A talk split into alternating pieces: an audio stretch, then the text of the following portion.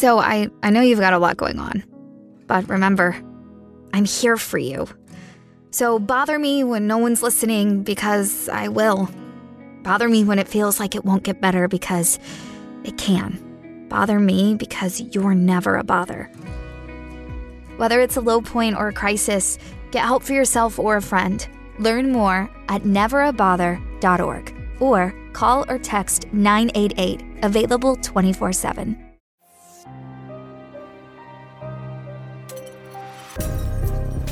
Hello, you guys. Happy Wednesday. Welcome back to another episode of Killer Instinct. I hope you guys had a great and safe Halloween weekend, and I hope you guys enjoyed Halloween. It was so much fun to read through your comments on all of the cases we covered and to see how interested you guys were in it. It's always so cool to be interactive with you guys on these cases and really keep the conversation going. So, thank you to everyone who made Halloween what it was this year, and I hope that we are able to do it again next year. So, let's talk about the case that we are going to be covering today. Today, we are talking about the murder of seven year old Jacqueline Dowaliby. This, to this day, is an unsolved case that has many twists and turns, and I'm super interested to hear what you guys have to say about it and what your take is on this whole case. So, with that being said, let's jump right on into it. Jacqueline Marie Dowaliby was born on May 17, 1981, to her mother, Cynthia Dowaliby, and Jacqueline's biological father is a man named Jim Guess. However, after having Jacqueline, Cynthia went on to remarry a man named David Dowaliby, and then David went on to legally adopt Jacqueline. David and Cynthia got married in 1984, and David legally adopted Jacqueline six months later. At the time of Jacqueline's disappearance, Cynthia was 26 years old and working as a dietitian at a hospital, and David was 31 years old and working as a carpenter. And in the nine years that David worked as a carpenter, the only single day that he ever missed of work was the day that he had adopted Jacqueline. Jacqueline and David were said to have a very good relationship. They liked to go fishing together, they liked to go bowling together, and according to Cynthia, Jacqueline and David had a quote unquote tremendous bond. So let's talk about the household for a second. So Jacqueline lived with her mother and her stepfather David, as well as her four year old brother named Davy. And Davy was the full biological son of David and Cynthia. So Davy lived in the house as well, along with the grandmother. The grandmother also lived with the family, and the grandmother is David's mother, so the paternal grandmother. She was living in the house at the time as well, and her name is Anna. Now, the Dowaliby family lived in Midlothian, Illinois, which was a village in Cook County that had a population of about 14,000 people, so it was a pretty decent size. Now, what's funny is that this house that the family lived in, where the Dowalibys lived, was actually the house that David himself grew up in. So it's interesting to see how it all comes full circle like that. Now, this case takes place in early September 1988. And while school was picking back up again for kids and people were coming off from summer, Jacqueline was looking forward to something else. Jacqueline was excited for Christmas, to say the least. That is a total understatement. Jacqueline was ecstatic for Christmas. Right after summer was over, that's all she could think about. That's all she was looking forward to. She absolutely loved Christmas. And on the day before her disappearance, on September 9th, 1988, Jacqueline fell asleep holding a gift catalog in her hand. She had been circling gifts that she wanted to give each member of her family right before she had fallen asleep that night. Cynthia said that on the night of September 9th, Jacqueline fell asleep a little after 10 p.m. and was still in her bed sleeping when she went back and checked on her for the final time a little bit after 11 p.m., not knowing that this would be the last time she would ever see her daughter. So let's talk about September 10th. 10th. On the early morning hours, David and his son woke up early at around 7:15 a.m., and according to David, he said that they both tried to be as quiet as possible because they didn't want to wake up his mother, which was the grandmother Anna, who was sleeping in the basement. However, when he initially woke up, David noticed something unusual in the house. David noticed that the front door to the home was partially open, and at first he thought maybe his mother had left the door open for some reason. Maybe she went out early and just left it open by accident, so he didn't think too much of it. Then about 2 hours later at 9:30 a.m., Cynthia went into Jacqueline's room to wake her up for the day, and this is when she noticed that Jacqueline was not asleep in her bed. According to Cynthia and David, they said that the two of them immediately started searching around the house for Jacqueline, and when she still wasn't found anywhere in the home, they thought it could be possible that Jacqueline could have walked to a friend's house without telling anyone. I'm not sure if this was something that she did often or not. However, Cynthia and David called the family that Jacqueline was thought to possibly be with. However, they also said that Jacqueline never came over that morning. Once they figured out that Jacqueline wasn't at this friend's house, Cynthia, David, and Davy all started walking throughout the neighborhood to see if they could find Jacqueline anywhere. However, after an unsuccessful search, they returned back to their home where they met David's mother, Anna, and they told her that Jacqueline was missing, which is when she also joined in on searching the neighborhood as well. Anna said that Cynthia was standing in the middle of the street screaming out Jacqueline's name, hoping that she would hear her and come running back. However, that was not the case. When they returned back home the second time from searching the neighborhood, Cynthia searched through the home again, and this time she discovered that the basement window had been broken into. And it was after this discovery that 911 was called to file a missing persons report. Authorities immediately arrived to the Dowaliby house and very quickly treated this as an abduction case due to the broken window in the basement. They thought it was very possible that they were going to receive a ransom call from the abductor who was going to demand money from the family in return for Jacqueline's safety. Investigators also thought that it was extremely possible that Jacqueline was abducted by someone that she knew. When you look at statistics, stranger abductions for children are a lot less likely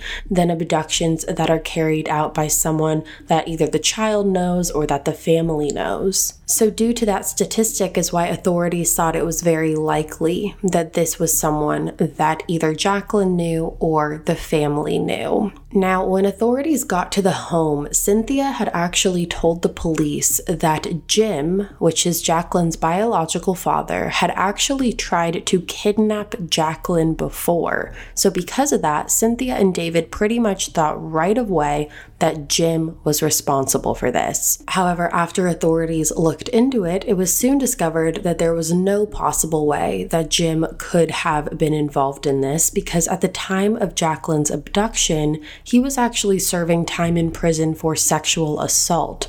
So that theory completely went out the window, and authorities were back at square one. Now, the next person that came to mind after Jim was a man named Timothy Guess, and this is Jim's brother. Timothy was a paranoid schizophrenic and lived nearby the Dowalibys. However, he also had an alibi. Now, once the family realized that both of their two main suspects in their mind were not involved in this, the fear really started to set in because now they had no idea who could have taken Jacqueline. Now, when the police initially conducted their investigation, they searched through the entire home and were unable to find any fingerprints or DNA of anyone else that didn't already live in the home. Now, from the get go in this investigation, and this will continue throughout the rest of this case, Authorities had a very hard time believing Cynthia and David's story. They thought that the likelihood of a stranger breaking into the home, climbing through a window without disturbing any of the objects below the window, because there was a towel rack that was sitting right underneath the window that was broken, and this towel rack was still perfectly intact. And authorities thought that if there were to be an intruder coming into the house, surely there would have been some of the belongings that got dismantled in the process. They also thought that the likelihood of a stranger walking on the creaky wooden floors of their home leading into Jacqueline's room that was located right across from her parents' room without being caught, and then successfully taking Jacqueline out of the house without her making any noise whatsoever was also very unlikely. Authorities had a big problem with David's reaction to the door being open. If you remember, we talked about when David woke up that morning, he saw that the front door was partially opened and he didn't really think much of it. Authorities thought that if it was routine for him to lock that door every single night and never once before had it been open the way it was when he woke up the day that Jacqueline was discovered missing, why was he not more concerned about the door? Now, when it came to the police work in this case, it is extremely sloppy. Authorities never blocked off Jacqueline's room and treated it as a proper crime scene. They allowed Anna, the grandmother, to go back and sleep in her room that same night that Jacqueline was discovered missing. And they never did a complete and thorough protocol search throughout the Dowaliby home. And when it came to the basement window, there were only far away pictures taken of the window. So there were never any close ups to give authorities a really good look when going back and looking through all of the potential evidence. They didn't have any good pictures of this window, which meant that they couldn't get any details off of it. Now, here's where things get really frustrating because, in the midst of the investigation, in the first day, the Dowalibys had people coming in and out of the home to offer their condolences to the family. Now, that alone is not a good idea because now you're adding more people's DNA into the home and not treating it like a proper crime scene. But here's where things get absolutely crazy is because these friends, when they came into the home, they started sweeping up and cleaning up the home, which completely just gets rid of any possible evidence. They went as far as sweeping up the broken glass of the basement window, and they also just swept all throughout the home, which is the last thing you would ever want to do because you want to preserve any possible last bit of evidence that you can. And the authorities were there while this was all happening. So it wasn't like they did this behind the authorities' back. The authorities were at the home while the Dowalibys and the Dowalibys' friends were doing this, thinking that they were doing something good, and the authorities did not say anything to stop it. So, this, in my opinion, is on the fault of both the family and the police. The police didn't treat this as a proper crime scene, and in turn, the family had people just coming in and out and cleaning up the crime scene as well, and police did absolutely nothing about it. On the afternoon of September 10th, so the day that Jacqueline was reported missing, Cynthia and David were both scheduled to take polygraph tests, which David ended up passing. However, the examiner decided that Cynthia was still too emotional and upset to take the test. Now, regardless of him passing the polygraph test, authorities still wanted to talk to David, so they ended up bringing him in for a second interview. And David said something in this second interview that stood out to the authorities when talking about Jacqueline's disappearance. When it came to Jacqueline's disappearance, David referred to it as quote unquote the accident, and that every time he would bring up when Jacqueline went missing, he would say that was when the accident happened. And this was a huge red flag to authorities because that's a very strange way to word your daughter going missing and it could be telling as to what actually happened. However, according to David, he said that this was all a very big misunderstanding because he wasn't saying the accident. David said that he was actually referring to it as the incident. So, not the accident, the incident. So David was saying that the authorities just didn't hear him properly. Another big question that investigators had was whether or not the broken basement window had been broken from the inside of the house or the outside of the house. That was the next thing they wanted to figure out because investigators said that by the look of the window, it appeared as if the window had been broken from the inside. However, they really had no solid evidence to back that up, partially because all of the evidence they did have was already cleaned up because everything was already swept up by the Dowalibys' friends. And along with that, there weren't any good pictures taken of the window because all of the pictures that were taken were taken from a really far away angle. And the details of the window were not able to be captured. And this was crucial, knowing whether or not this window was broken from the inside or the outside. Because if it was broken from the inside, that meant that whatever happened to Jacqueline happened inside of the home and was most likely done by someone who lived inside of the home as well. Now, at this point, Cynthia and David were not looking good to the media because they were not talking. No one had really heard anything from Cynthia and David. So, when you have the authorities pointing fingers at you and you're not coming out saying anything, it doesn't necessarily look the best. However, Cynthia and David were advised by their lawyers to not say anything to the public. So, that is how they defended themselves as to why they didn't say anything. But the authorities really granted them no mercy when it came to the public in terms of how they spoke of Cynthia and David. They definitely made it seem like they were being uncooperative. So now we move on to five days after Jacqueline's disappearance. Cynthia and David were sent to give second polygraph tests, which this time the polygraph test showed that Cynthia was also in too much of an emotional state to take the test, so she didn't take it. However, David this time did not pass the test and was deceptive on multiple questions. Because of the results being that he was deceptive, this led him to being kept at the police station and interrogated by authorities for another five hours.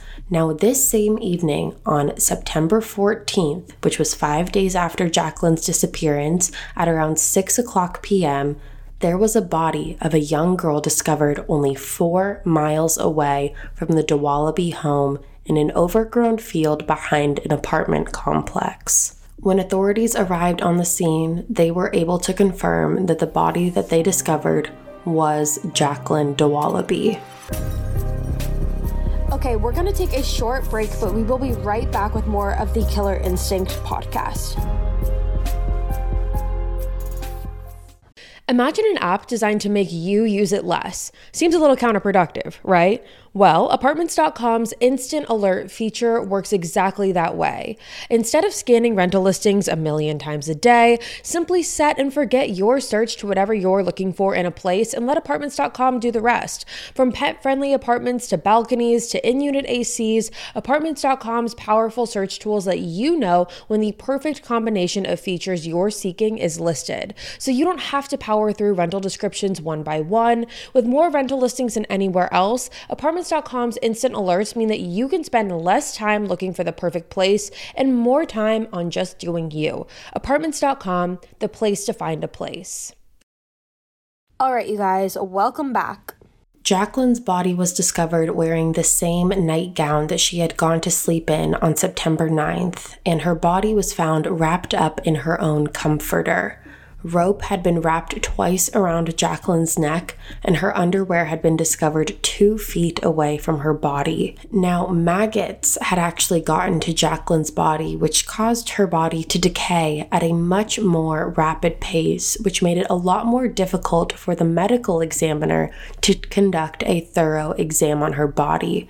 However, she did include that Jacqueline most likely was strangled to death but she was not able to determine if she was sexually assaulted. Because of the maggots, her body was already too decayed to a point where they couldn't determine if she was sexually assaulted.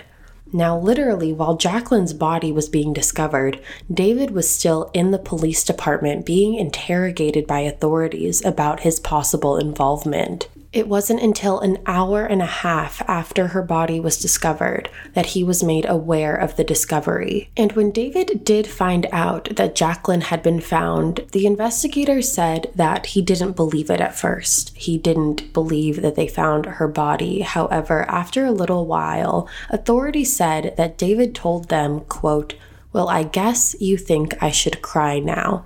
End quote.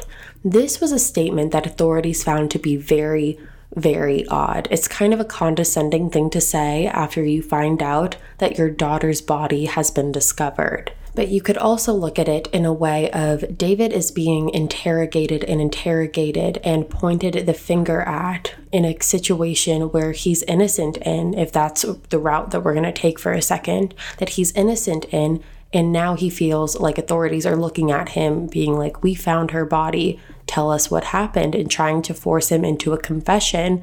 And he could just say, Well, I guess you think I should cry now because he thinks that that's the reaction that they're looking for. Like I said earlier, all in all, the authorities pretty much pinned David and Cynthia for this from the get go. However, there were certain things that David and Cynthia said that did make them look questionable. You know, saying, I guess you think I should cry now is definitely something that's going to raise eyebrows from people. But regardless, regardless of what the authorities believed, they had no solid evidence that David was responsible for this, so he ended up being released from the interrogation. Now, once Jacqueline's body was discovered, it put a lot of pressure on the authorities to find the person responsible for murdering Jacqueline. And instead of going through a proper investigation, they thought the best thing to do was to pin this entire thing on David and Cynthia without really having any solid evidence against them. There was just as much evidence on David and Cynthia as there was the possibility of someone breaking into the home and kidnapping Jacqueline. However, authorities had pretty much already made up their mind on how this case was going to go. So, because of this, Cynthia and David's attorneys again told them to stop talking to the authorities, which is when the police publicly came forward and stated that Cynthia and David were being uncooperative and that they were the primary suspects. And then, just two days before Thanksgiving in 1988, Cynthia and David Dowaliby were arrested and charged with the first degree murder of Jacqueline. The main argument police made here was that they believed that Jacqueline was murdered inside of the home and that David had gone off and disposed of her body. Police also announced that they had two eyewitnesses who stated that they saw David in the area that Jacqueline's body was discovered. Now, listen, I don't usually like to give my two cents until we complete the case because I want you to be able to form your own opinion minus what I say. I kind of just like to give you the facts as we know them and you guys can form your own opinion, which I'm still going to do that. However, I want to make it clear because I know I had to make sure I was understanding this correctly while I was researching. There really is no solid concrete evidence that the police had ever came forward with at this time that suggested or proved that David and Cynthia were responsible for this murder. There was none. Then a year and a half later in Chicago, 1990, the trial began.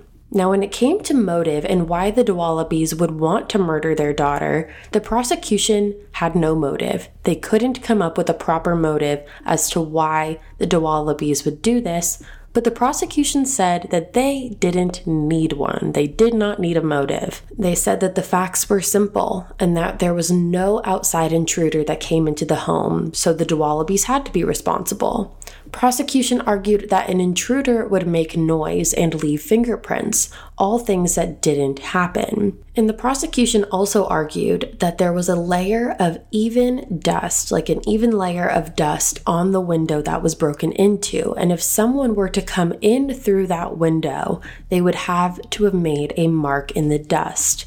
The prosecution also promised two eyewitnesses to come and take the stand. However, they were only able to come up with one. This man was 35 year old Everett Mann who had lived at the apartment complex in front of the field where Jacqueline's body was discovered. Everett testified that he was coming home around 2 a.m. on Saturday morning, which was the early morning hours of the 10th. Everett said that he saw a car in the parking lot of the apartment complex pulling away from the edge of the field where Jacqueline's body was found. Now, while Everett said that the car did look similar to the Dowaliby's car, he said that he couldn't tell the race of the person driving the car. Now, Everett did pick out David out of a photo lineup. However, he then later said that when he saw the car, he was about 75 yards away and it was a dark parking lot. So, everyone's argument here on the defense's side was that there was no way that Everett was able to tell that it was David Dowaliby driving the car if he was 75 yards away and in a dark parking lot. Now, interestingly enough, right before the jury started their deliberation, the judge actually acquitted Cynthia Dowaliby of all charges. So she was now off from this because the only information they had against her was that she was at the home the night that Jacqueline went missing. However, when it came to David, his fate was still uncertain at this point. Now, once the jury began their deliberation, they deliberated for three days, and when the verdict came back, David Dowaliby was found guilty of first degree murder of Jacqueline, and everyone was absolutely shocked everyone had prepared for David to be found not guilty. That was the expectation of this. And so when the verdict came back, no one could believe it. Now, according to a woman who was on the jury, when the jury was going through the evidence photos by themselves, so when they were deliberating and going through the evidence photos, there was a picture of a door in the Dowaliby home, and this was Davy's bedroom door, Jacqueline's younger brother's bedroom door. And this door had a bunch of punch marks on it. Like it looked like someone had punched this door multiple times. And this door was never explained. This picture was never explained by neither the prosecution nor the defense. So the jury basically came up with their own conclusion about this picture and basically concluded that these marks were from David and his wild temper. They said that that was the only explanation was that these marks on the door came from David and his crazy temper. And it wasn't until after the trial that it was discovered that the marks on the door were there years before David and Cynthia even ever moved back into the home. So there was absolutely no connection between these marks on the door and David having an outrageous violent temper, which, by the way, everyone who knew David said that this was not his personality. He did not have a violent temper. All of their friends were standing by them. And I know we've seen cases before where, you know, the friends and family members stick by the people in question and it turns out that they are guilty. However, everyone who knew David said that he didn't have a vicious bone in his body. However, regardless, David was sentenced to 45 years in the Stateville Maximum Security Prison located in Joliet, Illinois. Now, it is around this time after David's sentencing where a man named Robert Byman comes into the picture. Now, Robert Byman is an appeal attorney, and when he heard about this case, Robert actually took on this case pro bono and said that when he looked into the case, there was no evidence that proved David was guilty whatsoever. So on June 12, 1991, Robert brought David to court to help him appeal this case. And at first, the judges did not want to hear it. There were three different judges on the appellate court that didn't want to believe that David had nothing to do with this. They had already made up their mind, the charge had already been in place, he was already sentenced. They didn't want to believe that he had no take in this. However, Robert was adamant that there was no evidence that said that David had anything to do with Jacqueline's murder. And this hearing, which usually hearings like this on average last about 20 minutes, this hearing went on for two and a half hours. And then five months later, in October 1991, the courts concluded that there was not enough evidence to convict David, and he was granted an outright reversal. On November 13th, 1991, after spending 18 months in prison, David was released. Now, a lot of investigators were not happy when David was released from prison because it meant to them that they might have gotten this one wrong. Some of them to this day still believe that David and Cynthia are responsible for Jacqueline's death. However, this case to this day remains unsolved. As far as the public perception of this case, people are really, really upset with how the authorities handled this one because there just isn't enough evidence to prove that David and Cynthia are guilty. I also want to make a quick mention of the fact that during this time, during the trial, and during when David was arrested, there was actually a mayor who was being elected, and he was somehow involved in the police investigation. And a lot of people think that this mayor, as well as the authorities, wanted to put a quick band aid on arresting David and making it seem like he was the one responsible and that they figured the case out really, really quickly to help this mayor in his election. So, a lot of people think that there's a lot of corruptness going on in this case. And so, I wanted to mention that as well. But all in all, I am super curious to hear what you guys have to say about this one. Do you think that David and Cynthia did this? I know that there's not a lot of evidence to prove it, but anything is possible. But if David and Cynthia didn't do this, do you think it was a family member? Do you think it was a friend? Do you think it was the uncle? I know some people still do believe that it could have been Jim Guess's brother Timothy. So that's the big question here is who did this? Jaclyn deserves justice, and there was so much time being spent on David and Cynthia that it really drew away from the actual perpetrator and really solving this case. So let me know what you guys think. You can email me at killerinstinctpodcast at gmail.com. Again, that is just killerinstinctpodcast at gmail.com. And with that being said, you guys, that is all for me today. Thank you so much for tuning in to another episode of Killer Instinct. Make sure you go ahead and hit that subscribe button if you haven't already. We post weekly here every single Wednesday, and you won't want to miss it. I will be back next week with a brand new case, and until then, stay safe, guys.